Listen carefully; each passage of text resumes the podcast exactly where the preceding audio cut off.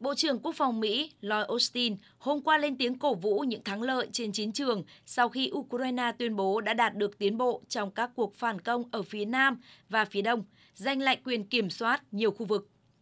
Uh, Hệ thống tên lửa HIMARS mà Mỹ cung cấp đã cho phép Ukraine thực hiện các cuộc phản công bên trong đất nước. Các loại vũ khí đang thay đổi tình hình. Chúng ta đã thấy một số tiến bộ tại Kherson và Kharkov.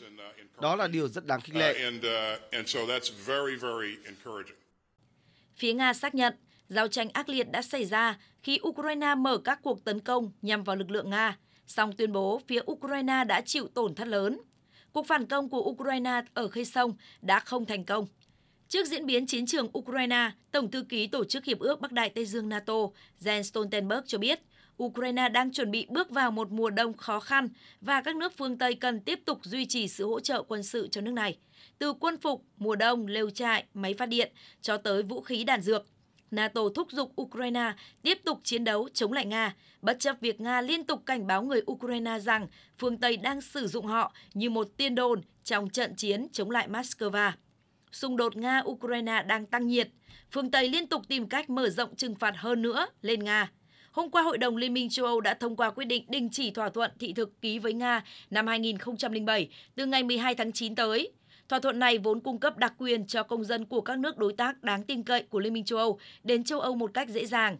Với quyết định này, việc di chuyển đến châu Âu của công dân Nga trở nên khó khăn và tốn kém hơn.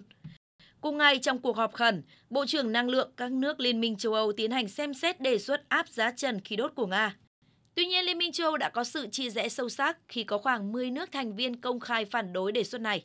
Đức cho rằng việc áp trần giá khí đốt Nga có thể sẽ kích hoạt sự trả đũa của Nga dưới hình thức cắt hoàn toàn khí đốt đối với Liên minh châu Âu.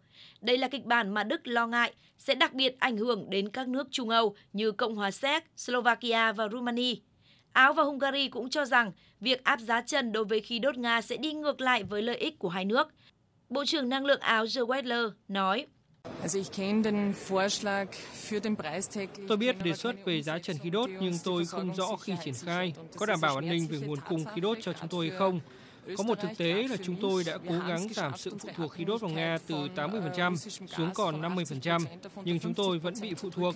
Vì thế đây không phải là đề xuất mà chúng tôi có thể hỗ trợ vào lúc này. Đáp lại những tính toán của Liên minh châu Âu, Nga tuyên bố sẽ trả đũa trong vấn đề thị thực, đồng thời cảnh báo về hậu quả nghiêm trọng nếu Liên minh châu Âu quyết định áp giá trần với các sản phẩm năng lượng của Nga. Người phát ngôn Bộ Ngoại giao Nga Maria Zakharova cho rằng phương Tây không hiểu rõ nước cờ của họ sẽ ảnh hưởng thế nào đến chính quốc gia của họ trong tương lai. Phương Tây sẽ bị trượt chân ngay tại chỗ đứng của mình.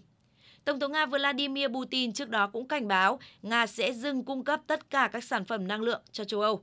Nếu Liên minh châu Âu và các đồng minh phương Tây áp đặt giá trần đối với dầu mỏ và khí đốt tự nhiên của Nga